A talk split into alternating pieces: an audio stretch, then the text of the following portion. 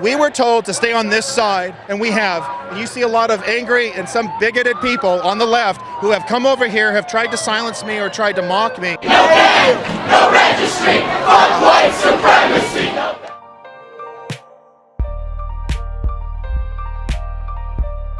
I'm with him that, that we need to, to watch who's coming into the countries.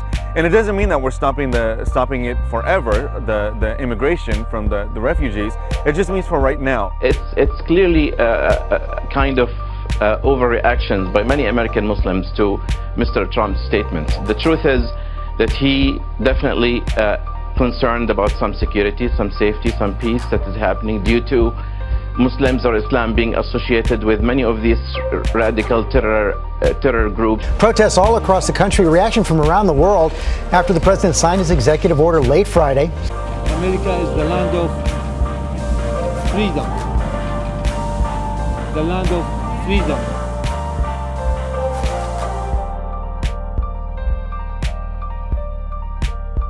So why would the president do this? Is it legal? Is it constitutional? And what kind of a process will we be seeing? I think the president is well intended, but there is a process here, and truthfully, I'm a professor of immigration law. Congress has the plenary power to make laws. The president is using his discretion in enforcing the laws on the book. The question is whether or not in the enforcement he is selectively choosing one over another. I do agree with the president, and I do believe he's a patriot and he's intending to do this well, that we need to have stronger vetting. You can't find documents from Syrians at all that are legitimate, so he shut it down from Syria. Well, is that the right approach, or are there other incremental efforts that we can make? Uh, my name is Pranav Jandiala, and I'm the president of BridgeCal. My name is Ross Irwin, and I'm part of the executive board. So we kind of started developing this idea of BridgeCal back in November. Um, this idea just started to come into place where we realized the importance, especially during the election and after the election, of having a platform, a nonpartisan political platform for discussion between both sides. And uh, we we talked a little bit uh, in the beginning of this second semester of the 2016-2017 year. Uh, had plans in the works for the club, and once the Vi- Milo event happened, we, we felt that that the time was now, and we moved on it and had uh, our meeting a week after. Mm-hmm. And you know, the violence served as the impetus. The violence was just you know a symptom of the political divide, and we've seen these symptoms come up now and now and again. You know, for the past several months, whether it be you know Trump's rally in San Jose or it be you know some other event on inauguration day or it be you know the Milo event itself. Um, we've seen instances uh, uh, where you know v- passions are just spilling over, um, uh, you know, brimming over. Um, you know, this once uh, sturdy glass that was able to contain ourselves was able to, um, you know, encompass the kind of discussion that we were able to have. Um, and I think that it's important for us to return to a state where the other side isn't just, you know, an enemy or a racist or a bigot, but uh, is someone that we can um, engage with and have productive discussions with, and you know, someone we might disagree with, but uh, you know, someone um, who we're able to humanize with. And that was the impetus for starting BridgeCal. We we wanted to create a space where we could have two totally different viewpoints come and talk and understand what the other one wanted and needed and why they felt this way and that we could we could both leave the we could that both sides could leave the meeting with an understanding and hopefully n- new lessons and uh, information learned about the other side. Exactly.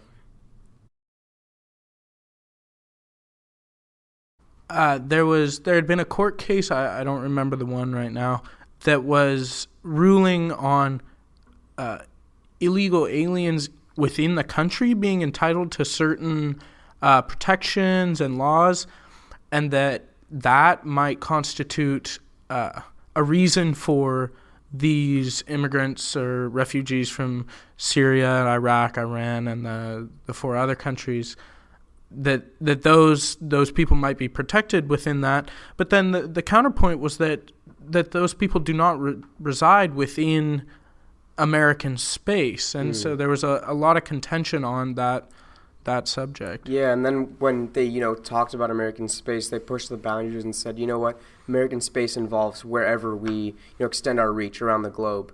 Um, and I think that, that, that the court case that was cited that you were talking about was the Texas Supreme Court case, um, Mhm. you know, allowing uh, undocumented students Mhm. um, to go to school in Texas. Yeah. Mhm. We felt that it would be a good starting point in the discussion um, because once you can decide whether or not it's constitutional, um, even if uh, you disagree or, dis- or, or agree with its constitutionality, then there's a whole nother door of issues. Mhm. And we thought that we, you know, we get this out of the way, and then we can go ahead and really talk about um, the rest of the, the meat Mhm. of meat of this this issue. Uh, so generally, um, I guess I would call myself a moderate in general, like very, very general sense. I do not think I have any very firm, unchanging political views that I truly believe will never be subject to actual change. Because I think that I really go back and forth on many issues where I where I talk to a lot of my conservative friends who wage very good arguments, and I talk to my liberal friends, very intellectual, wage very very liberal arguments for those. And uh, I'm very in the middle when it comes to a lot of political issues because of that. Mhm. Um, now with well, now with this specifically, I, I am still very very conflicted. Um, I have two friends specifically, John Ryder and, and Rudra Reddy, um, who were you know two of the primary people um, leading that discussion the other day.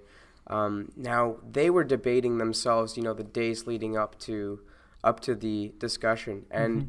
it would be the case that you know they would come in with you know pages of research and then they would uh, you know john had his views challenging he said oh my god rudra's a genius i don't know what's Mhm. going on my views are and then he would come back and say oh wait but then this and then rudra would be like oh that's a good point. So it's like it's when it when you get into the nuances of an issue and really really talk about them rudra and, and john very opposite sides of the political spectrum but uh, you know they had a very very engaging back and forth on the days leading up to it and i think that was reflected in the discussion. Hmm Uh, I would say personally, in general, I I I kind of identify as a pretty extreme liberal, though as I come from a very conservative place, uh, and that has led me to not necessarily back down on my liberal views, but but try to understand where the other side is coming from, and and I, I've been able to talk with a lot of people from my hometown, uh, who who who very understandably believe some of the things that I, I am very opposed to, uh, and so I think that that that kind of makes me a moderate in the fact that I, I am very understanding of the conservative side, and I also think that we need to, as liberals personally, to give some concession to it and to work with them in that. Uh, on the travel ban, I personally, though conflicted, I think I'm opposed. Uh, I did a lot of research into the terror attacks that happened, uh, that have happened since 2000. There have been three that this travel ban would have, uh, that would have prevented because they were by Somali nationals, and then, I believe in. Uh, I'm not. I'm not gonna make a guess on the on the third one, but it was one of the countries uh, in the travel ban. This person was a, a citizen of, and I and all three of those attacks, none of them were deadly. Of course, there were probably in total about 30 people injured, and I and I know that that people being injured is not something that we can just look past. But I think if we look at the if you look at all of the other terrorist attacks that have happened on this soil, there have been far many and far worse attacks by people who were white supremacists or uh, or or people born here who had never visited those countries who then felt uh, felt an allegiance to you know Mhm. uh, Islamic extremism that that that's what pushed them. So I, I don't think that this travel ban is actually that good of a way to to stop uh, stop the things that it's claiming to stop, like That- yeah. terrorism within the. I think that that was an interesting point that was brought up, but really, um, another another counterpoint to that that I really um, thought was interesting was that you know these same countries, um, if you want to look at um, the specific countries and analyze why they were chosen, um, we don't know the full information, and we can never know the full information of our government's actions um, internationally. But these were the exact same countries that Obama chose to mark It's true. um, as as you know uh, you know dangerous places where we re- we should restrict immigration or you know try to prevent or have more um, uh, you know stricter uh, vetting measures for these specific countries um, and though um, that would be you know uh, a a more preemptive measure that would be a more um, uh, measure that would be uh, you know uh, seeing things in the foresight and uh, and looking at those specific countries and making a prediction based on them, um, rather than looking at events in the past or looking at uh you know what could have been prevented and looking at different things like that. So I think that um, you know it's important to consider that we don't know the full information about everything.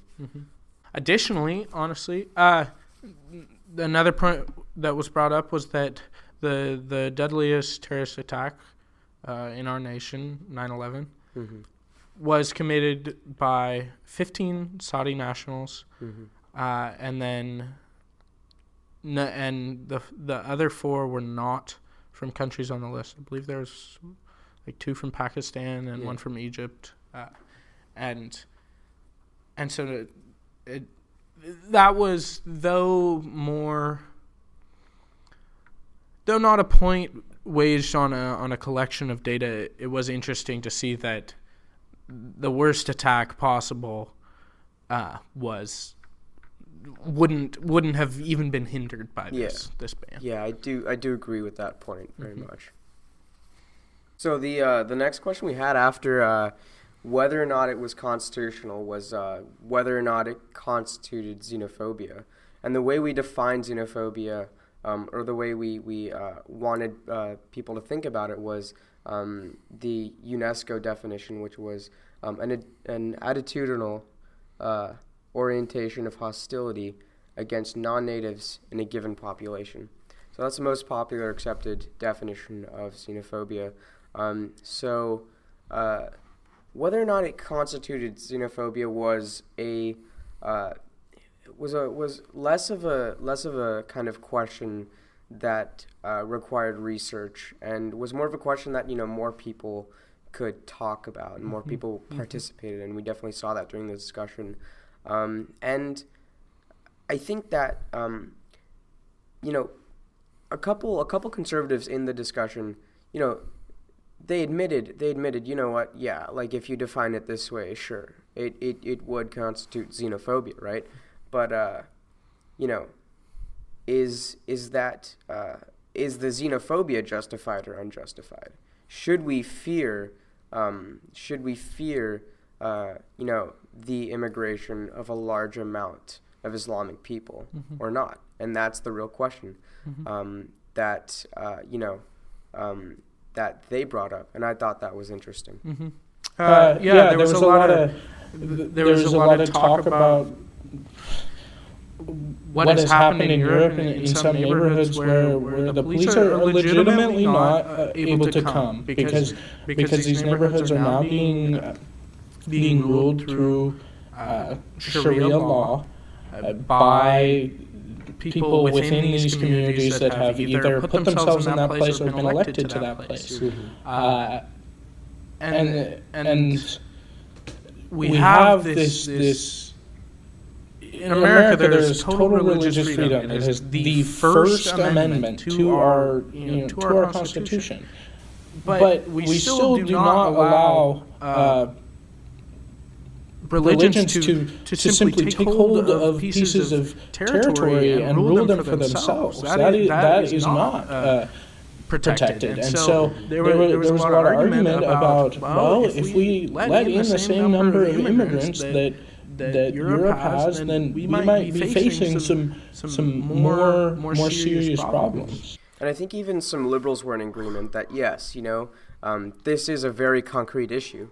And they said, you know what, we should be talking about this concrete issue rather than this, you know, ambiguous issue of whether or not they would come and they would actually engage in these specific acts that we predict them to engage in. Um, so they, they, uh, you know, a few, a few liberals, moderate liberals, talked about, you know, uh, wanting to focus in on the concrete issues around the world that um, that we should be focusing on that the conservatives brought up too. Um, I do think that um, you know a lot of people brought up good arguments for why it would constitute xenophobia that would be unjustified, um, and I think that you know when you look at the, the ban specifically, um, you look at the different countries and you see obviously that they have a Muslim majority population, and what you're going on in many cases, regardless of what Obama or previous people did, but you're going on this assumption, and I think I think it's it's some it's somewhat you know um, uh, a legitimate claim that you're going on the assumption that Islam is um, uh, you know a danger to us, and that whether or not that is true um, is a question um, you know for future discussion. But uh, if if you do hold the claim that you know Islam is a religion like any other religion, and that there are definitely some peaceful practitioners of it, and that we shouldn't discriminate people on the basis of Islam. And if you believe we shouldn't discriminate, so a lot of people argued if we shouldn't discriminate people on the basis of their religion, and if Islam is a religion like any other religion, then uh, um, why should we, you know, uh, ban these specific countries on the basis of them having a large Muslim majority population? So that's the fundamental argument that we saw for, um, uh, you know, when people said, does this uh, executive action uh, constitute xenophobia? They said yes, and this is why they said yes. But then there there was also a point that if this if this quote unquote Muslim ban, as as so many hashtags and headlines have called it, uh, if it's xenophobic, then why are there huge populations of Muslims in other countries like Indonesia and Pakistan and Saudi Arabia that that were not that were not targeted for this. If it was against Muslims, you would assume that countries with even higher populations of Muslims were would also be targeted. Mm-hmm. However, there was also a point that these countries are some of the most most homogenous mm-hmm. Most homogeneously Muslim of uh, of any other countries. There, there's not there's not a country on this list that is uh, less than ninety percent Muslim. In fact, there's not a country on the list besides Syria that is less than ninety six percent Muslim. Syria is 90 percent Muslim. Uh, but then there are a lot of debates about Syria and documentation that are that are a whole different animal than racism. Exactly, and documentation um, is another issue. You know, um, and our future question was, you know, um, how we would deal with uh, the Syrian refugee crisis, given that it's very hard um, to distinguish, um, you know, the right people from the wrong people, and then it's very plausible that the wrong people could be uh, within, could uh, surround themselves within these. Uh, within these good people and, and, and be able to get in um, unnoticed because of this very this very shaky documentation that they have, no sturdy proof that they can provide um, that they aren't part of uh, these different uh, terror groups or organizations. uh, is basically uh, I would say kind of the root of the of this question and mm. of this whole debate. The the travel ban is is mainly meant to or it has been broadcast to the public to less lessen the threat of terrorism and extremism that these countries might bring. And so so this question was a lot based around just is it actually? You know, does this will this significantly help uh, the safety of the American people and, and at what cost? Yeah, and I definitely think that's true. Um, and uh, when we when we got to this question, what a lot of people said was uh, was no. And I think both liberals and conservatives uh, were in agreement that you know this isn't the best effective way because a lot of conservatives were in agreement that you know uh, we need countries like Saudi Arabia on the list. We need other countries on the list too.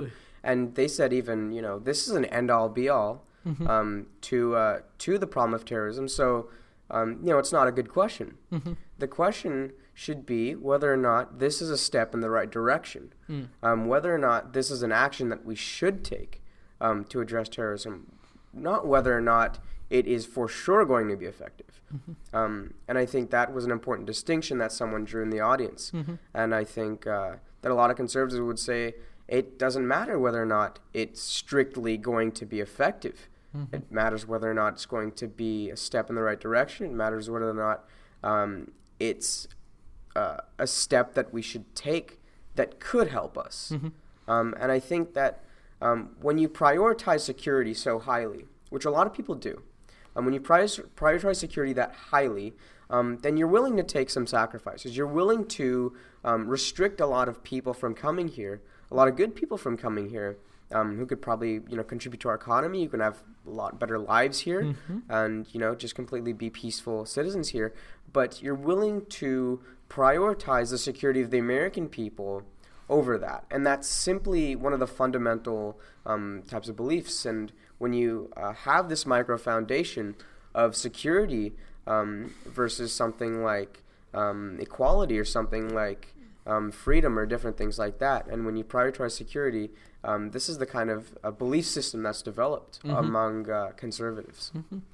Uh, but th- the one of the liberal arguments to this that that I, I I found a lot of truth in is that the this policy is not does not have its its only effect is not just to stop people from coming in.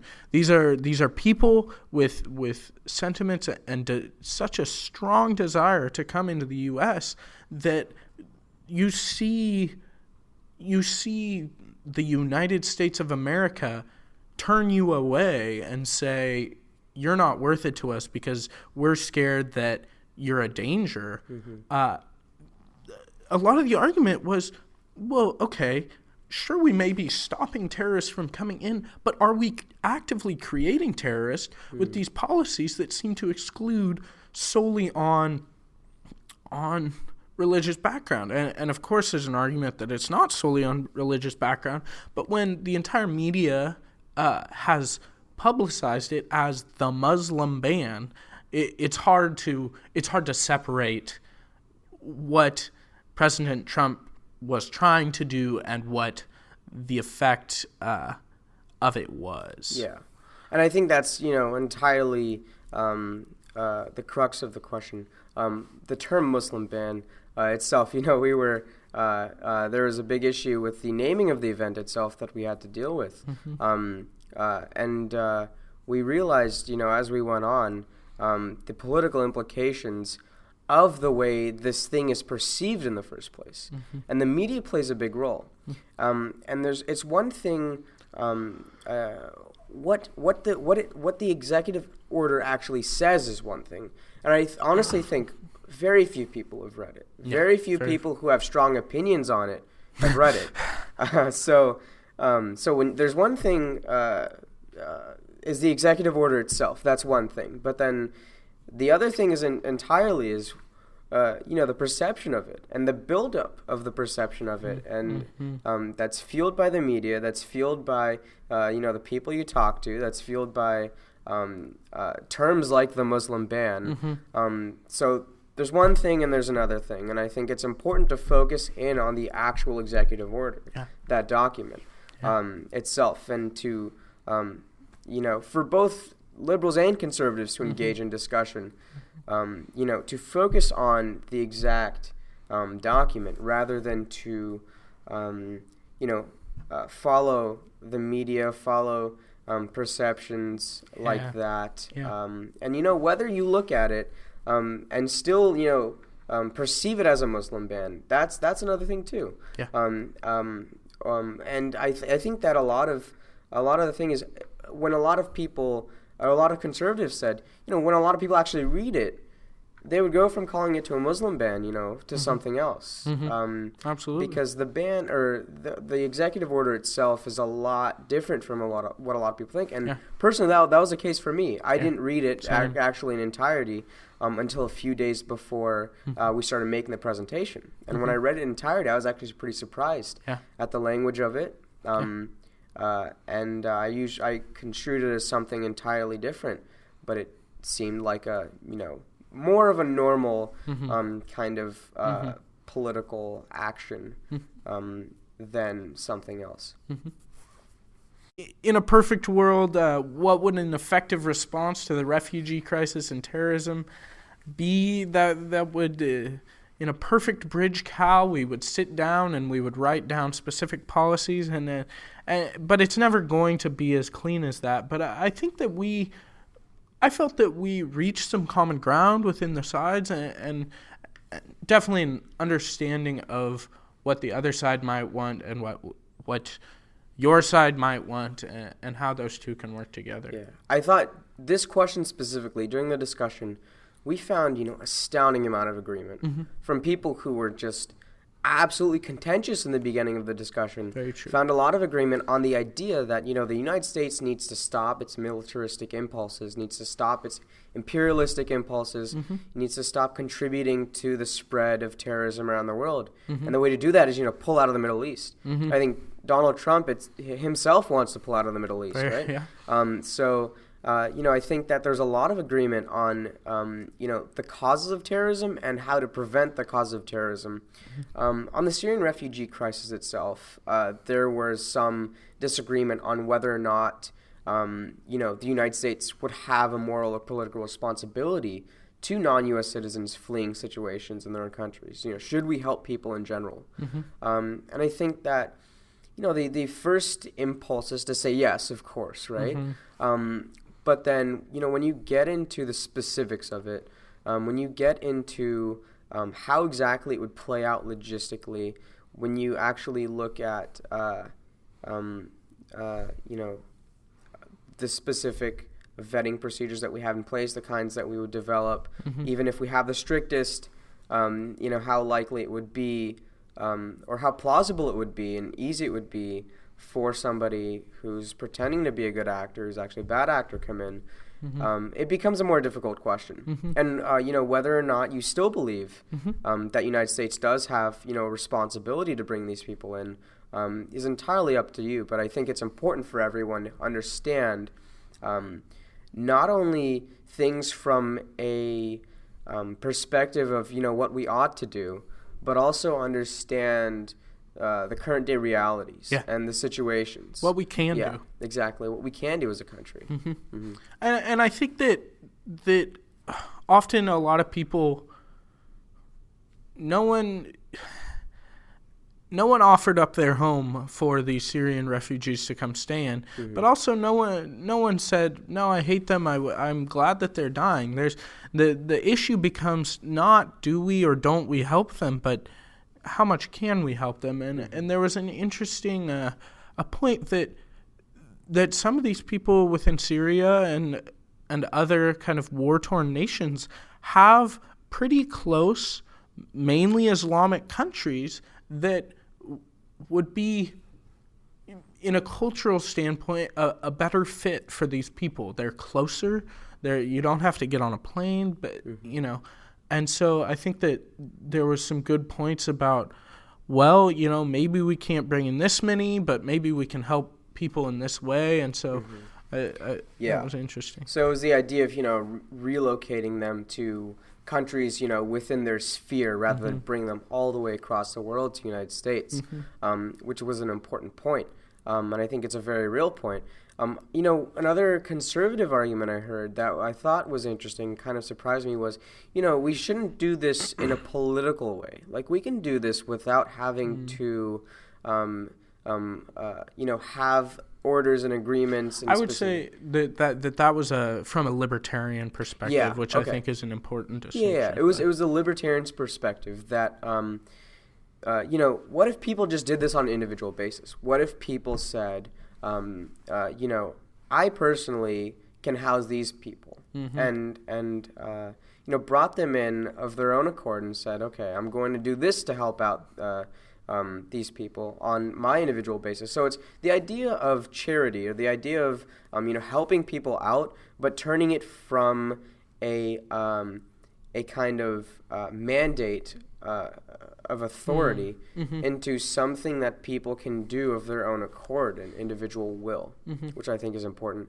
Um, you know, like you said, in a perfect world, in a BridgeCal perfect world, we'd have a very productive discussion where you have people, you know, from this side of the um, political spectrum, this side of the political spectrum, to come together and form a agreement, an agreement on uh, the ban itself, and also an agreement on the kind of procedures we should develop um, um, with regard to these refugees.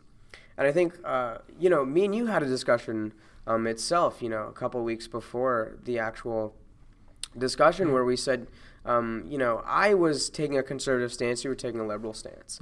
Um, and I said, you know what, if you look at Sweden, for example, look what's happening in capital Sweden. Um, you know, um, sexual assault rates have increased. And here's some proof that it could be a result of um, uh, different Muslim groups coming in, um, and also especially the fact that um, Sweden changed lo- changes laws to um, you know not document whether uh, uh, not document the ethnicity um, or religion of the person of the of the attacker in sexual assault cases. When you saw this rapid increase, um, and I think that people like Milo. Um, for example, bring this up s- continuously um, uh, as as a very big point. Um, and then you said, uh, um, you know what? Why don't we, uh, you know, have some kind of policy in place where we're willing to bring people in, um, but also, uh, you know, crack down on um, sexual assault crimes as well. Um, and if we see this kind of trend happening, the same things we've seen in other countries when you've had uh, massive amounts of um, of uh, Immigration. immigration. from refugees, then uh, we would curtail it. We would stop it. Yeah. Um, or we can have a plan in place where we will, um, you know, document the ethnicity and religion of the attacker yeah. um, in the first place And their place of Yeah, origin. exactly, and it's it's constant compromise Yeah. that develops policy. Yeah. It's compromise between both sides, and you have your points, and then the, these points are also valid. Yeah. But the the trick is being able to um, hold on to your ideals still, but able to do that in a way um, where you're still allowed to be productive in forming policy, and you're still allowed to um, um, give the other side a chance and give the other side a chance, and there's a back and forth as well. And I, I think that, uh, in a more broad sense, that that we've gotten to a, a place where uh, where politicians aren't able to win on the fact that by by shouting from the rooftops that they'll work with the other side. There's a mm-hmm. there's an inherent I will make sure to fight tooth and nail for every conservative, every liberal, every libertarian, you know, ideal, and and, and I won't let it go. And I, I think that that that boxes these politicians into into exactly that, into an unwillingness to compromise and work with each other. And I think that it's absolutely detrimental to the nation for uh, to for 50% of it to say we need we want these policies and we won't have these policies. And the other side to, to be in almost completely disagreement with them simply based on party lines. And it, that's what we're trying to we're hoping to fix Yeah. at BridgeCal that we think with discussions like this we found common ground and we found a, a way forward within this Yeah. policy And I think an important thing you brought up is the chicken and egg question. Um, is the idea whether is it the constituents that are fueling this divide, or is it the politicians that represent the constituents that are fueling this divide? I think it's a little bit of both. Yeah. Right. So I think that the way to fix this is to have a cultural change, um, in which uh, you have liberals and conservatives um, talking to the other side and actually understanding their points and beliefs um, um, and putting their own points and beliefs under continual tests of strength.